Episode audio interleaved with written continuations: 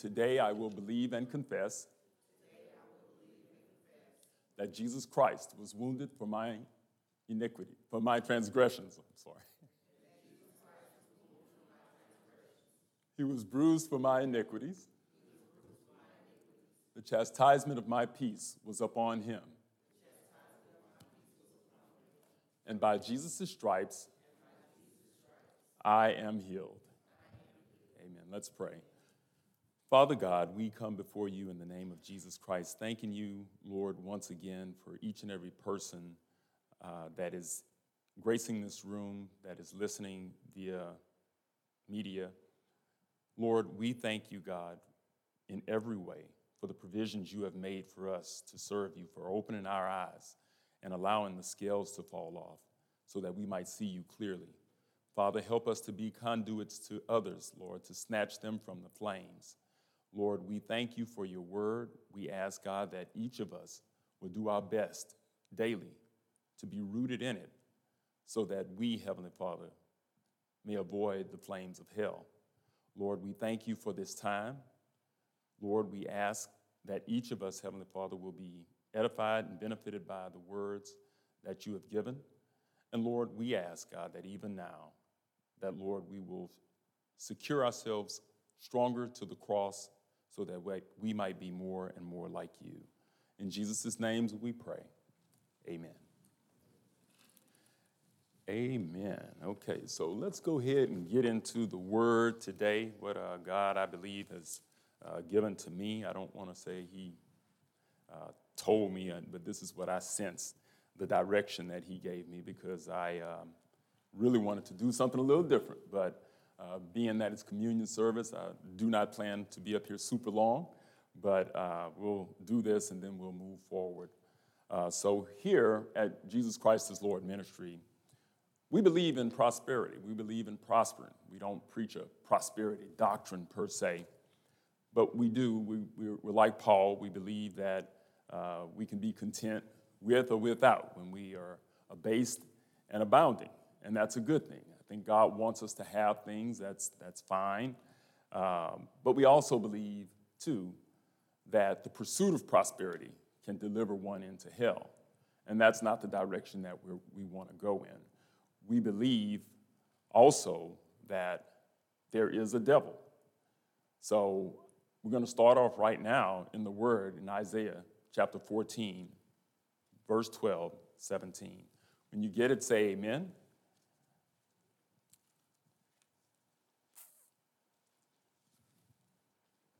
When you get it, say amen. We believe that there is a devil, Lucifer, Satan, that he is real. And we are going to avoid the flames of hell ourselves, but there are many that won't. Isaiah chapter 14, verse 12 and 17. They probably don't have it in the uh, back. I didn't give it to them. Uh, I was just led to go there. You have it, say amen. If not, I'm going to go ahead and read for the sake of time. It says, How art thou fallen from heaven, O Lucifer, son of morning? How art thou cut down to the ground, which didst weaken the nations? For thou hast said in thine heart, I will ascend into heaven, I will exalt my throne above the stars of God. He rebelled right there. I will sit also upon the mount of the congregation in the sides of the north. I will ascend above the heights of the clouds. I will be like the Most High. Yet thou shalt be brought down to hell, to the sides of the pit. They that see thee shall narrowly look upon thee and consider thee, saying, Is this the man that made the earth to tremble, that did shake kingdoms, that made the world as a wilderness and destroyed the cities thereof, that opened not the house of his prisoners? This is the devil, Satan, Lucifer, that we know exists. We know that he rebelled against God. We know that he will be brought down to hell. We know that his prisoners, he's not opening the house for them. So once they're in hell, they're there for good. There's no escaping hell. I mentioned earlier, Sister Miranda did a great job of talking about you know, the provisions that God made for us. But we're talking about something different. for those that don't believe, we're speaking of hell and the consequences thereof. See, we talk about people being saved. The question is, what are these people being saved from? The clear and easy answer, according to the Bible, is eternal damnation, eternal punishment, a punishment that never ends. See, I'm talking about this because in this day and time, too many of us, or too many ministers, and sometimes too many of us as Christians, we avoid that because it's not appropriate. You know, they say the things that you don't talk about when you're having conversation is politics and religion. Well, it's our commission by God to talk about religion. Politics, that's on you. You can or you don't have to. But we're commissioned to do so once we hold fast to that cross. It's for us to talk about heaven, and you can't talk about heaven without talking about hell. So we're going to talk about hell today. And it's not anybody's favorite topic, but for me, you know, I believe that there are some fears that benefit us, that are good. You know, it's no different than walking in the woods. You shouldn't walk in the woods with, without uh, bear spray. You shouldn't walk in the woods without a stick. You shouldn't walk out in the woods without something to protect yourself from the things that are there to get you. So, in the same way, God has made a place called hell for those that don't believe in Him. He's given us Jesus Christ to protect ourselves, but there are many that think hell is a fallacy, that it's just, you know, it's not that big of a deal. But I'm here to tell you that it is because I believe the Word of God and I believe what it says is true that hell is a real place, that those that go there will be conscious, just as conscious as we are right now. That everything that, and I don't know exactly how it works, but everything that they will feel everything that they will see, everything that goes on there, the horrors of hell are real. They will be experienced, not just for a while, not as some others say, as we'll see as we get a little further down, that, you know, it's just temporary, but forever. This is the place that we're talking about. This is why it's so important for us to learn the word so that we can present scripture to others in order to help them to avoid hell. So here we're going to see a credible snippet about hell. I say credible because many have claimed, as I said earlier, that hell isn't real, that, you know, these are just stories, stuff made up. But we're going to see a voice from hell. So we're going to go, if you would, to Luke chapter 16, 19. I think they have that one back there. And we're going to talk about this snippet, this piece that Jesus talked about concerning hell. And that's Luke chapter 16, verse 19. If you would go there, uh, we're going to read it. When you get it, say amen. I heard an amen. So we're going to go ahead and get to reading here. It says, and this is Jesus talking here. He says, There was a certain rich man which was clothed in purple and fine linen and fared sumptuously every day. We go to the next, next uh, verse. verse 20? If not, let me get there. And there was a certain beggar named Lazarus, which was laid at his gate full of sores. I'm going to keep going. And desiring to be fed with the crumbs which fell from the rich man's table. Moreover, the dogs came and licked his sores. And it came to pass that the beggar died and was carried by the angels into Abraham's bosom. The rich man also died and was buried. And in hell, the rich man lifted up his eyes, being in torment, and seeth Abraham afar off and Lazarus in his bosom. His, Abraham's bosom is reference for a place of, of comfort, place of peace.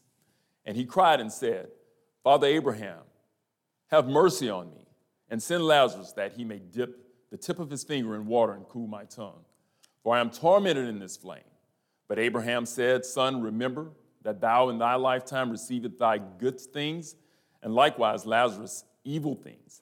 But now he is comforted, and thou art tormented. And beside all this, between us and you, there is a great gulf fixed, so that they which would pass from hence to you cannot, neither can they pass to us that would come from there. Then he said, I pray thee, therefore, Father, that thou wouldest send him to my father's house, for I have five brethren, that he may testify unto them, lest they also come into this place of torment. Abraham saith unto him, They have Moses and the prophets, let them hear them. And he said, Nay, no, Father, no, Father Abraham, but if one went unto them from the dead, they will repent. And he said unto them, Abraham said unto him, If they hear not Moses and the prophets, neither will they persuade it, though one rose from the dead. So, here we see Jesus talking about some things that are true even right now. That Jesus rose from the dead, and there are many who deny his existence, deny, you know, they say that the word of God is a fallacy, it's a fairy tale. Y'all believe that? You got to be stupid in your mind. You know, that's for dumb people to keep you kind of humbled and in your place. Believe on Jesus and, you know, go to church and stay in your place. That's what many believe. Here's Jesus talking about Abraham in this situation here, this snippet here that we see about the truth of hell. That once you're there, it's on. There is no uh, water cooler in hell with ice in it. it. There isn't. And he's telling us this because he's also in this passage telling us how we need to be to avoid hell. Doesn't say you can't have things, but he said passed by Lazarus. The dogs licked Lazarus' sores. The rich man just went on about his business, doing nothing. You know, not, not even trying to help him in any, in any kind of way. And many times, you know, this has been me, and I've repented of that sin. I'd ride by, my, my mindset, my spirit, the Spirit of God is, has broken in to me, has broken my walls down. I don't ride by people on the side anymore. And you've heard it from the pulpit up here, not so much from me, but you've heard that, that when we deal with people that are less fortunate, there's a way we deal with them. We should speak to them. Now, you know, I talk to my wife about safety and things of that nature. There's a way you need to handle yourself. But there's also a way that we need to respect the fact that there are people that have less than us. And we don't want to find ourselves like the rich man who dined sumptuously and was dressed in purple daily. We don't want to be that. We don't want to be in a situation where we're in hell and everybody else is in heaven and this gulf is affixed and we can't get out. And even the rich man's suggestion to Abraham, you know, send him back. And then Abraham tells him, can't do it, gulf affixed. And even if we do, Jesus is going to rise. Here's Jesus even giving some foretelling of himself. And, and Abraham talking about what is not going to happen. We're not sending Lazarus back, but foretelling of himself. I'm going to die, I'm going to come back. I didn't just die and come back, I died, came back, and people saw me, and they still don't believe. We have it written down in the text, and people still don't believe. People still choose heaven. God doesn't send people to hell. People choose to go to hell. I don't know why. Have no clue. And some think that I'm doing God's work. And we've talked about this scary, scary verse about, you know, um, about going before God and He rejecting us and basically saying, Away from me, I never knew you. To me, the scariest verse in the Bible. But here, we're going to talk a little bit. I did some research for myself. You know, it took me forever. It took me a long time to press that button and go to Google and find this research. But I looked up a Gallup poll uh, on the net. It wasn't hard to do. It says that 74% of people believe in God. Now, what God, there's no specifics, as we know, uh, for those of us that, are, that have been walking this Christian walk, uh, are believers or have been believers for a while, that people determine God based on their head sometimes and maybe not what the Bible says. But it still says 74% of people believe in God, 69% of people believe in angels, 67% of people believe in heaven, 59% of people believe in hell, and this was done in 2023. 58% of people believe in the devil. Belief is greatest among, obviously, people that go to church, Protestants. But here's the kicker only 4% of people, only 4% of people, not of the 74% that believe in God, but of the 100% of people that are interviewed, only 4% believe that they will go to hell.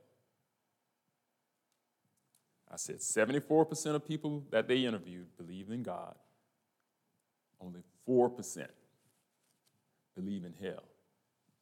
The Great Commission. It's more um, important now than ever. It's always been important, but it's more important now than ever. And those that Gallup poll, those numbers continually skew down. So more and more people are not believing in God, and more and more people are not believing in angels. More and more people are not believing in hell.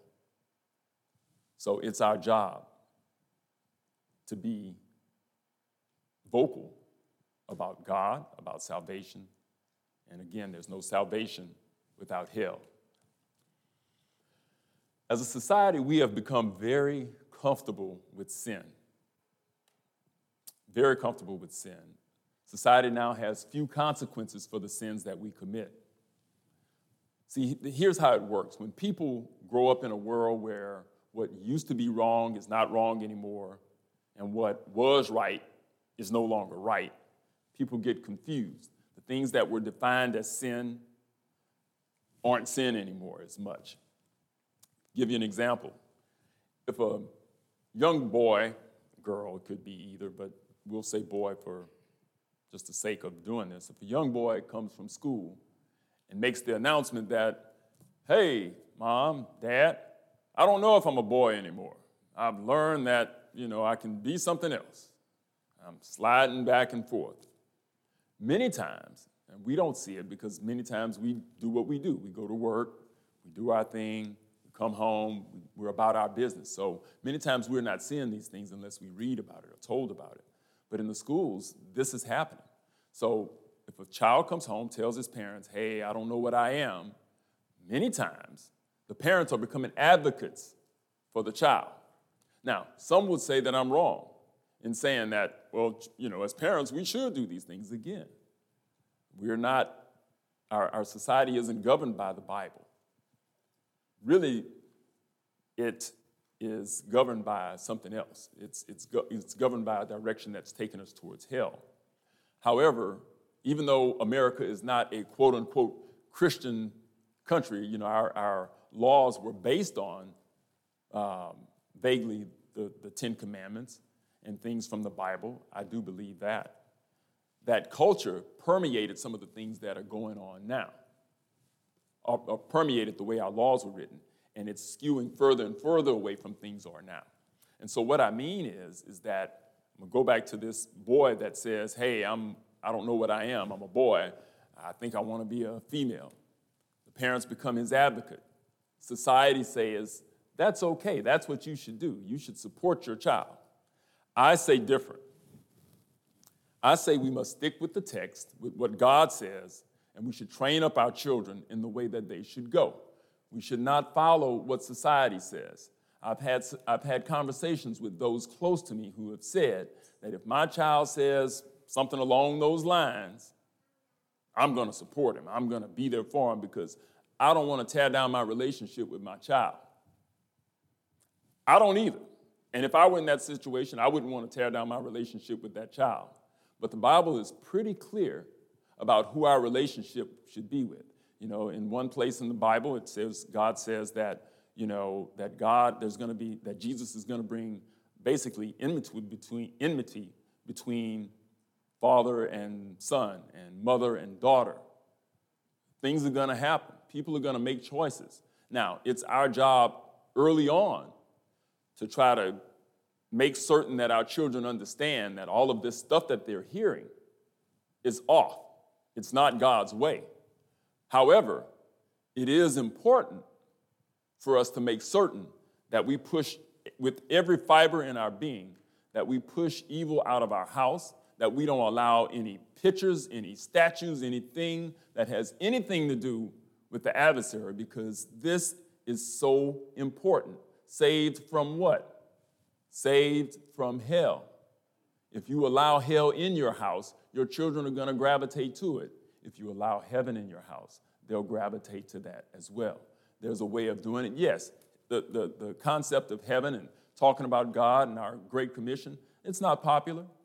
However, it's our job, again, to grasp our children's heart so that when we deal with them, they feel comfortable come and talk to us about when teacher says, you know, you can be either.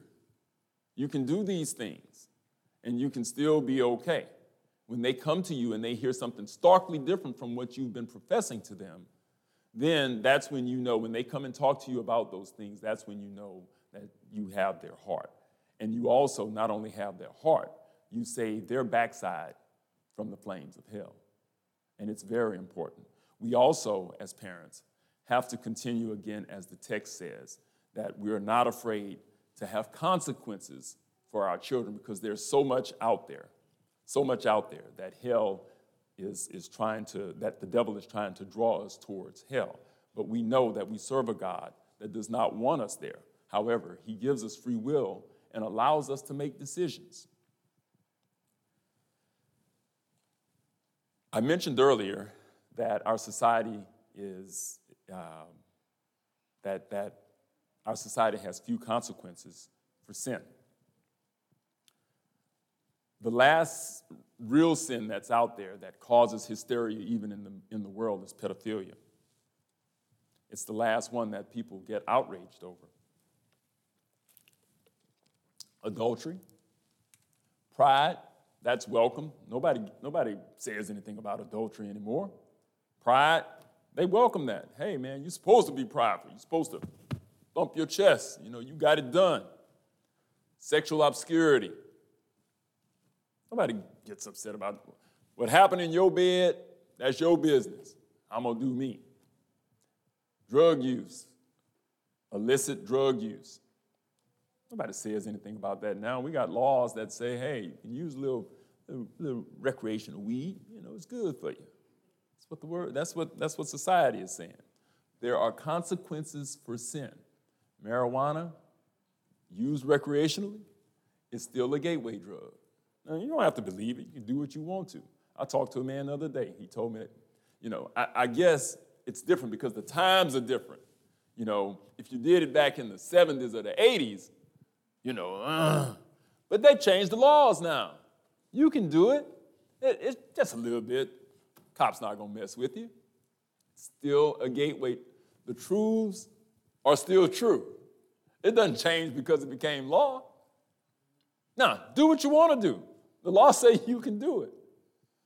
I'm just throwing you a little tidbit. There are consequences for sin. So, the Jesus that we serve is not the Jesus that's being professed now. The Jesus that we serve talked about hell a lot. But it's mighty funny. You never really hear from the world this Jesus that talks about hell because he's all love. He loves us, he gets us. It's Jesus. You know, rub the bottle. Jesus, make me rich. That's the Jesus that we hear about. But we're going to talk about a different Jesus today. Saved from what? From hell. So, our Lord Jesus Christ, his first sermon was on hell. If you go to Matthew 5 22 with me, Jesus arrives in Jerusalem and he comes out swinging, talking about hell. Matthew chapter 5, verse 22. Let's start there. When you get there, say amen, and I guess I will too this time. I heard some amens. Oh. Matthew 5, verse 22. Matthew 5, verse 22.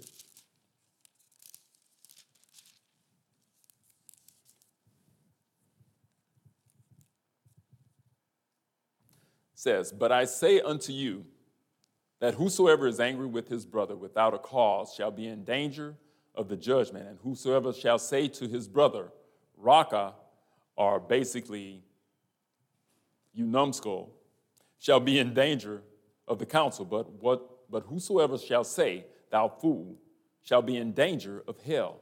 Therefore, if thou bring thy gift to the altar, and there rememberest that thy brother hath aught against thee, leave there thy gift unto the altar, and go thy way first. Be reconciled to thy brother, and then come and offer thy gift. So we see here, Jesus is talking about hell in verse 22. I'm not going to go all the way there.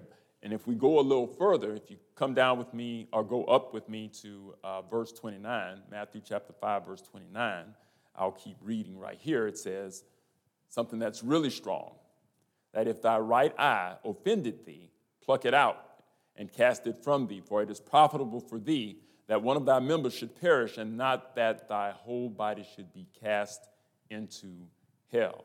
And if thy right hand offend thee, cut it off and cast it from thee, for it is profitable for thee that one of thy members should perish, and not that thy whole body should be cast into what? Into hell. Jesus was very serious about hell. I always hear people talk about these scriptures and say, well, you know, he wasn't really talking about plucking out your eye or cutting off your arm. No, he was using it, you know, as a example. But I stand here and tell you that it's much better, and we will see a little later, that it is much better for you to pluck your eye out or cut off your arm. I know it sounds rough, and it is, and he meant it to be. But it's better to do that than to go to hell. Because the things that are set up there, it's not good. Not good at all.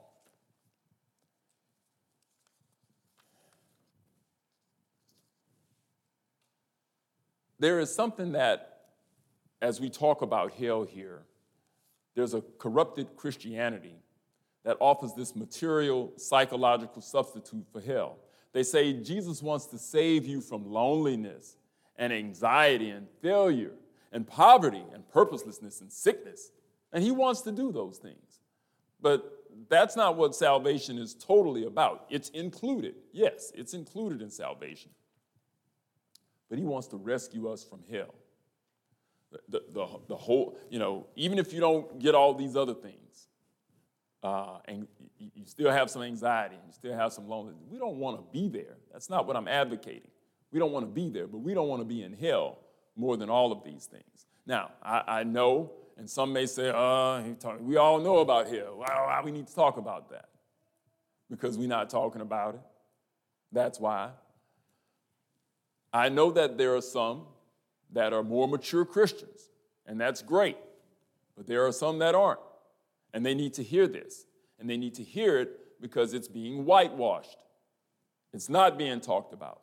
It's not being given as a the, the consequence to what sin is. So there's eternal life, there's eternal damnation. It is real. Your eyes will be open. You will feel the flame on your skin or your flesh or your bone in whatever body that you have there. Just as we will rise and live eternal with Christ, those that are dead and rejected Christ will die, be resurrected with a resurrected body that will feel all of these things. Now, how will that happen? I ain't God. You need to talk to Him about that. But it's real. And we need to tell our children, we need to tell our coworkers, we need to tell anybody that'll listen because there are many, again, that are making this a fallacy and it will only get worse. It will only get worse. So I remember as a young man, I was a lifeguard out at the beach in Lake Charles, which is where I'm from. And so we had to go through coursework in order to, to become a lifeguard. You know, we had to swim down to the bottom of the lake bed or the pool or whatever and pick up this block and bring it up and hold it above our head and kick and hold it up. You know, we had to be fit. We had to be fit in order to do our job. There were these maneuvers that we would go through. Someone would go out in the water, you know, maybe 12 feet of water or whatever, and they would lay like they had, were drowning.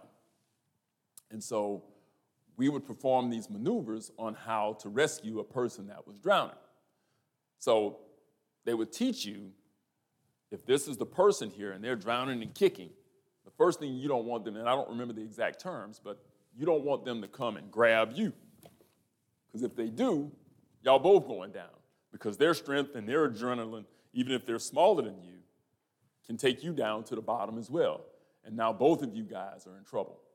So they taught us this maneuver. So if you see the person, you swim up to them, stop, don't let them get to you, because they're going to be kicking and gasping. You go down under the water, you come around to the back of them where they can't see you, you swim over to the other side, and then you grab them. You snatch them, and then you, breast, you, you stroke back to safety, bring them back to lower water. Another way of doing that, if that person is over here and they're drowning, and they're, they're bigger than you, and you don't think you can handle them, you do the same thing. You swim around, swim to the back, and you may have to clock them across the head. No, it sounds crazy. That's what we were taught. Now, this was a long time ago. I hadn't read up on those instructions. But, but, maybe that's why I am like I am now.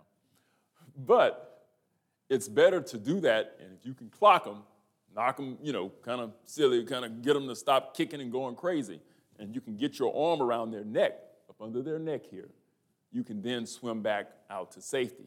And you may, if you get tired, then you may have to let them go and then come back and get them. It's similar in this Christian walk that we're doing. One, you can't be a lifeguard and not be fit. We have to be fit in order, one, to keep ourselves out of hell.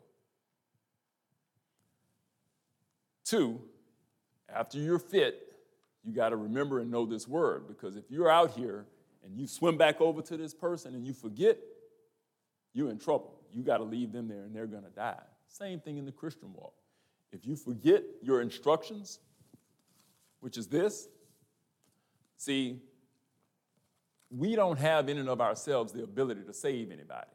We can't save nobody. The only thing that saves anybody is this man, we could take this church and put a disco ball up there, and we all can come in here and wear uh, 1970s bell bottoms and platform shoes and all of that stuff and had the coolest church in Baton Rouge. Man, we're to get them. We're to save them out of hell. That don't work. That's foolish. You, we, we, cannot, we cannot coax people from hell ourselves. We're to make ourselves in a way that draws people in. And I hear a lot of talk about this, not from the world. I don't hear it from them. I hear it from Christians that say, hey, we just got to make it more appealing. Well, how appealing do we make it until we move away from this? And if we move away from this, then our consequence is hell. We cannot change a jot or a tittle from this. So if a person doesn't want it, they have made the decision themselves to choose hell. No different than if I swam up to a person, they're kicking and they say, I don't want, leave me alone. If they say that, now, if it's one of mine, I'm still gonna deal with them. But if it's somebody that just says that, I may still try, but pretty much I've kind of I'm able to back away from that if they don't want it. I can't make them do things that they don't want to do. No different in the church. We cannot make our church so, and, and, I'm not saying we shouldn't be welcoming. We should be welcoming, but we cannot, we can do everything that this allows. Anything outside of this that starts getting weird, and you know when it is.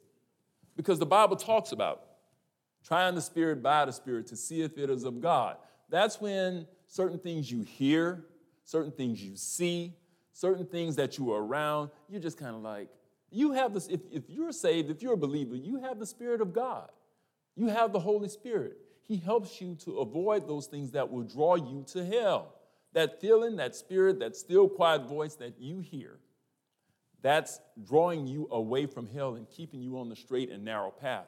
Guys, there are many, many roads that lead to destruction. And we don't want to go there. We want to be in the position that we're supposed to be, that we're doing our part, that we're snatching those from hell that we can. But we can't, we don't want to go to hell in the same, in the same way. He wants us to escape. Because again, hell is full of, we'll be conscious of it. It's not a good place. You know, it's not like I hear some of the guys talking about, man, yeah, I'm gonna do my years. No, you ain't doing years. You're doing forever in hell. This isn't play. This is the real deal. So I want to go to Matthew chapter 3, verse 12. Matthew chapter 3, verse 12. And we're going to talk about just a little bit. I'm not going to go through a whole lot for the sake of time, but we're going to talk about some of the descriptions because we're, we're, we're talking about what we're saved from. We're saved from hell. We're talking about hell. We don't want to go there. So we'll give you a little descriptions, a little, little snippet here. Matthew chapter 3, verse 12. Whose fan is in his hand, and he will and he will thoroughly purge his floor and gather his wheat into the garner, but he will burn up the chaff with unquenchable fire. That's a description of what hell is. Unquench- no fire extinguishers, no hose, no water is not going out forever. Revelations chapter 14, verse 9. Revelations chapter 14, verse 9. And I'm going to go there as well.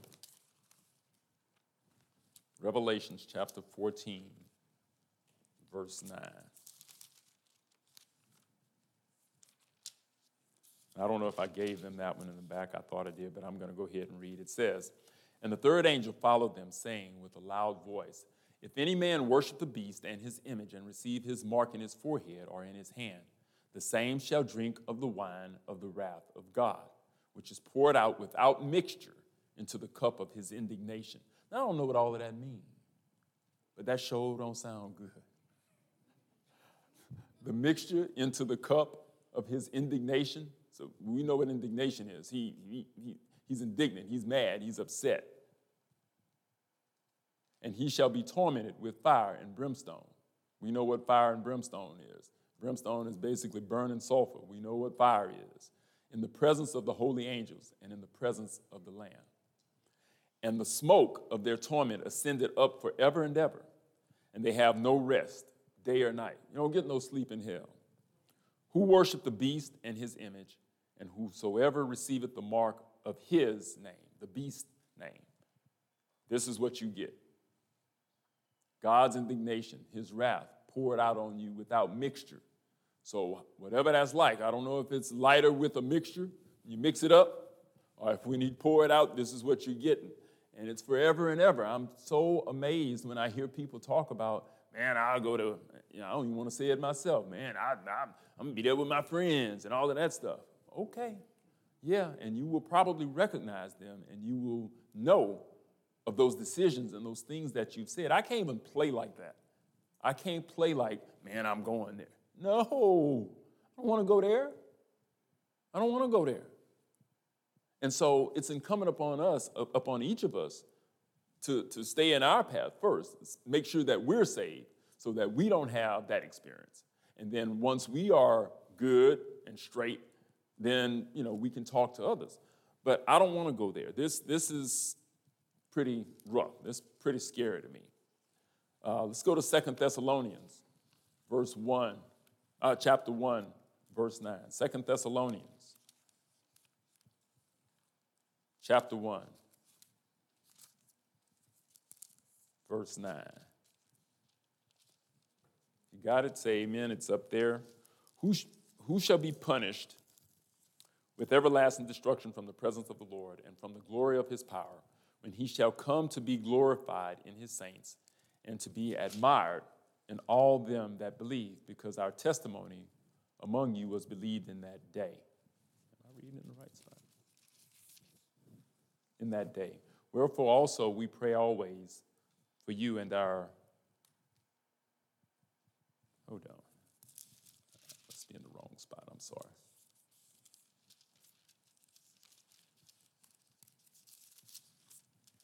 Just want to make sure that I'm right on this, guys. Give me one second here. That's right. I'm sorry. I'm, I'm, I'm going ahead of myself. So, yes, Second Thessalonians, verse 1, uh, chapter 1, verse 9. So, who shall be punished with everlasting destruction from the presence of the Lord and from the glory of his power? So, basically, we will be punished, as it says, very simple verse there everlasting destruction and from the glory of his power. As we walk out our, our, our Christian existence, hell many times brings us to this place where we believe and we understand once we get, a, get clarity about that and God turns our heart and our eyes towards him. As we walk, we recognize the thing that we really want. We don't want to go to hell, but what we really want is that presence with God, that time, that the, the, the closeness that we feel when we are in communion with Him, when we are around Him, when we read His Word, when we're around others that know God. There's a, there's a peace, there's a presence that we have that only comes by being in His presence. The opposite is true. When we are not in His presence, and that, that's why it says this, when we don't have the glory of his power, we're not in his presence, there is no peace, there is no glory, there is no, no, there's nothing good without God. That's what hell is. We don't want that destruction. We don't want those things upon our lives. Hell is, in the Bible, there's a term, Gehenna, which is referring to the valley of, of, of Hinnom, which is uh, a valley west and south of uh, Jerusalem. And the valley of Hinnom was basically a place where everybody brought their trash. They brought trash, put it there, and it burned, and it burned, and it burned, and it never stopped burning. And this was the place that the people in those, in, in those places associated with hell.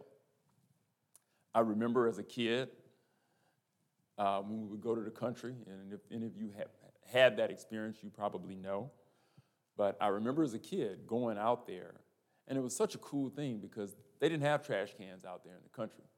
They burned everything, everything. And the way they had it set up, I remember because my uncle's houses were on one side, there was a street, and then there was a bayou that ran the whole length of the street. And the street was seemed like maybe a mile. And then on the other side of that street one of my uncles had built out like a bulkhead where he had a storage shed, a little, a little driveway, and then right behind the storage shed, they would throw everything down and they would burn it. And you had to be careful what you would throw out there because, you know, it could get explosive. And it didn't burn all the time, but it was just fun getting out there burning stuff because you're a kid. You know, you like fire, firecrackers, and we would do all those things out there. But the thing about it is that in Gehenna, or in the valley of Hinnom, it burned forever. And the association was that the smells were bad, it was raggedy, it wasn't nice, it wasn't clean. It's kind of like my uncle's little place there, you know. He kept everything else nice, but you know, it's, it's the trash heap. That same representation, those people that lived in those times, they had an understanding of what hell was. And when Jesus talked to them using parables, he didn't have to go through a lot of explanation because they had a pretty good representation, especially those that were in that area in the valley of Gehenna or lived in the region. They knew what that was. And so when you said hell, they immediately associated it with that. It seems, though, nowadays when we say hell, I guess people just associate it with a big party that's not what it's going to be. Nobody's going to be partying in hell. It's not going to be uh, good. It's eternal. It's, we'll be conscious of what's going on. It will not be good in any way, in any shape, in any form. So, as I talk about this, I, I had some questions for myself, I guess, and I'll kind of share them because it seems as though so many people um, just don't understand. And especially those that call themselves Christians and are so called, are, are called, called themselves Christian and are deconstructing now, basically. There, there's, there's this term out here when you're a Christian and you're now working to not become a Christian. I don't know what that is because I believe that if you really taste of Jesus Christ, it's very difficult. Not that you can't, but you're not trying to deconstruct. Uh, you I'm assuming that you were probably just trying, like, you know, a new candy bar. You're just biting on, uh, I don't know if I like that or not. Maybe that's what they were doing. But that's not what we're talking about here. For those that believe, there's some questions. If hell is eternal, then is heaven eternal? And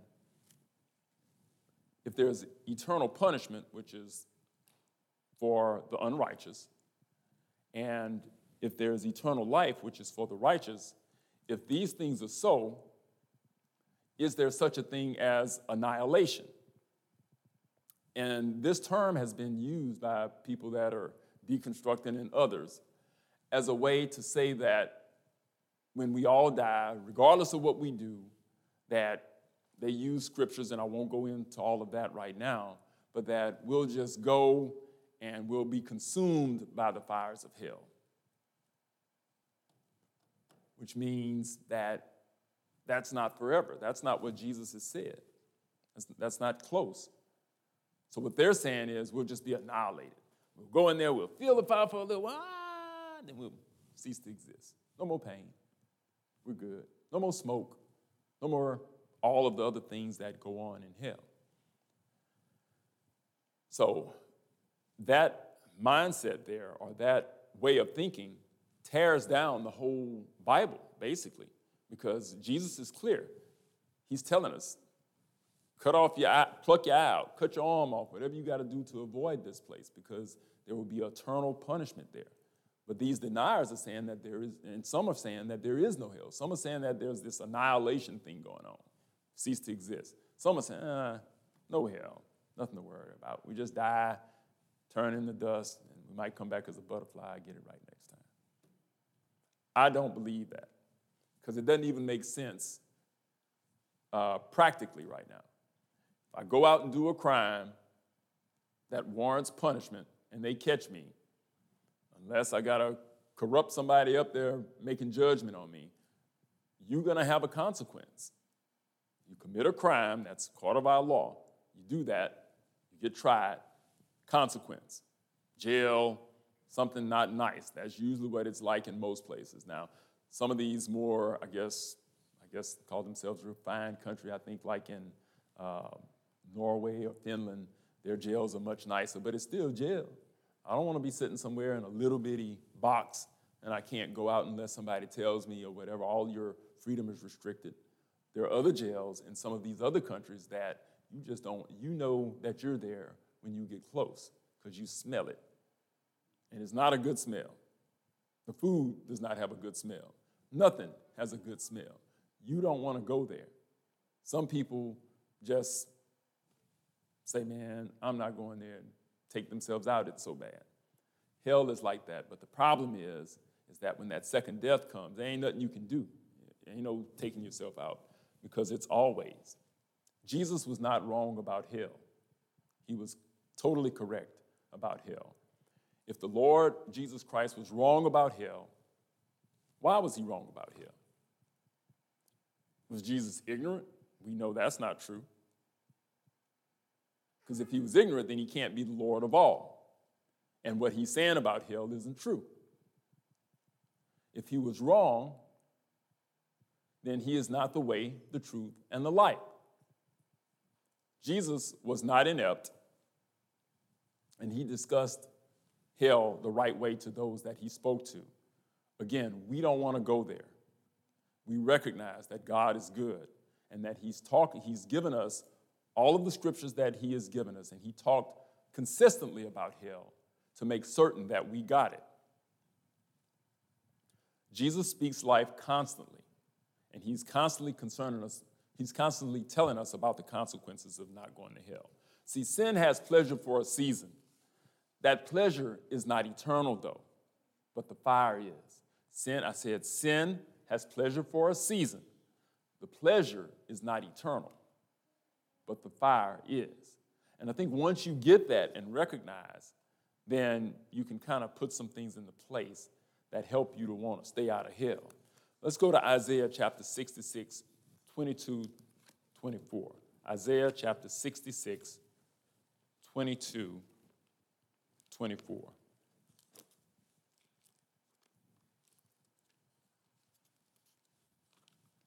Isaiah 66, 22, 24.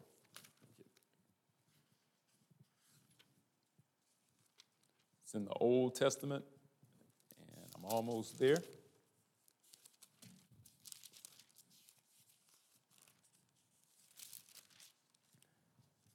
And it says, For as the new heavens and the new earth, which I will make, shall remain before me, saith the Lord, so, so shall your seed and your name remain.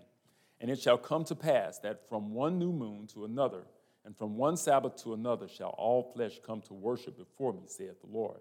And they shall go forth and look up on the carcasses of the men that have transgressed against me. For their worm shall not die, neither shall their fire be quenched, and they shall be an abhorring unto all flesh. I want to make sure, I'm going through these scriptures here because I want to make sure that everybody understands this is not a nice place. This is not what you want to do. So if your mind is stayed on foolishness, this is your consequence. And we don't talk about it enough because I hear again people that I respect and love talk as though this Bible don't matter. That talk as though the carcasses of the men that have transgressed against me, God, for their worm shall not die. Now, I don't get the whole thing, but we know what worms are associated with. Ugh, he got the worms. It's not good we talk about that. The worm is, is associated with death and things that just aren't good. But that ain't gonna die. You're gonna have that. Neither shall the fire be quenched, and they shall be an abhorring for all flesh. Abhorring means just disgustable, uh, totally bad. It's just not good, distasteful to all flesh. We don't want to be looking up on that. We don't want to be the ones looked upon, those carcasses that are there. This is what goes on in hell.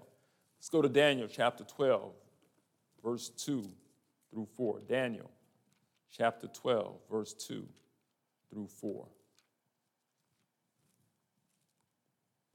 When you got it, say amen. I'm going to go ahead and start reading. They have it up on the board. And many of them that sleep in the dust of the earth shall awake, some to everlasting life, and some to shame and everlasting contempt. And they that be wise shall shine as the brightness of the firmament, and they that turn many to righteousness as the stars forever and ever. But though, O Daniel, shut up the words and seal the book, even to the time of the end, many shall run to and fro, and knowledge shall be increased. We just do not want to, we, we want to recognize what we're saved from. And we don't want to be caught up in a way where when we leave this place, that we're going to hell. Let's go to Matthew chapter 8. Matthew chapter 8, verse 12.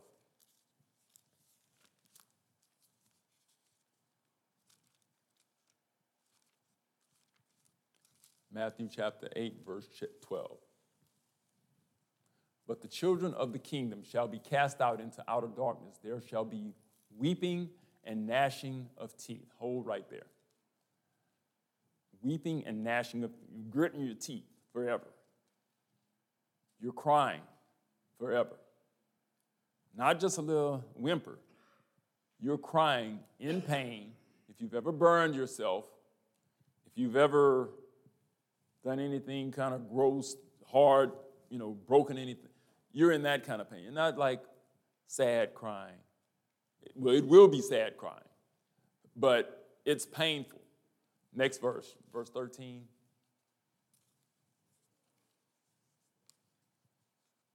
Y'all with me back there? Verse, four, verse 13.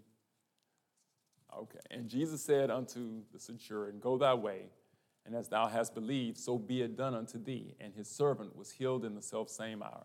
We're going to stop right there. That's good. That's good. I, I really just wanted that first verse. I'm sorry. Again, I just wanted to make certain that I brought some scriptures and uh, one of the last ones, Revelations. I that one already. One second here. Revelations 14, chapter 14, verse 9. Revelations chapter 14, verse 9.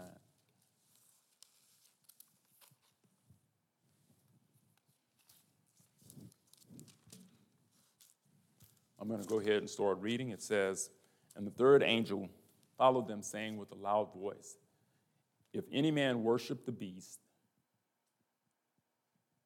I'm going to read this again because I want to kind of go into some stuff. And the third angel followed them, saying with a loud voice, If any man worship the beast and his image and receive his mark in his forehead or in his hand. Now, we don't know what the, what the, what the image is, we, we don't know exactly what the mark is. It tends to be, in, in my mind, so this isn't the Bible, you're not going to find this in the Bible.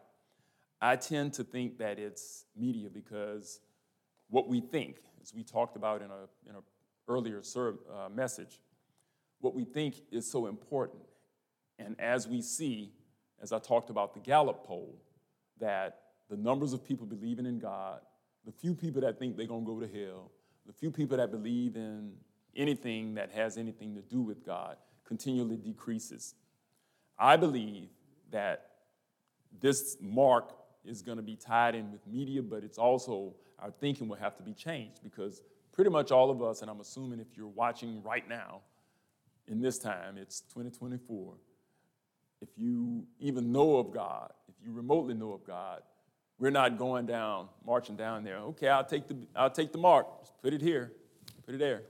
We're not taking the mark like that. I'm not. However, once our society, the, the, the bulk of people, once they get to this point where they're accepting of these things, then they will take it. And it won't be hard because we can kind of see some of the winds of that right now. It's no different than when people were getting things injected into them uh, 20, 25 years ago. People were like, man, that's stupid. That's the mark of the beast. Now people are getting those things a little bit more, a little bit more, a little here, a little there.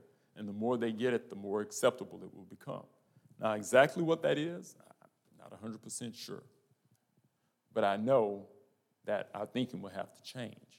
And again, we're going to come back to uh, uh, verse 10 the same shall drink of the wine of the wrath of God, which is poured out without mixture into the cup of his indignation.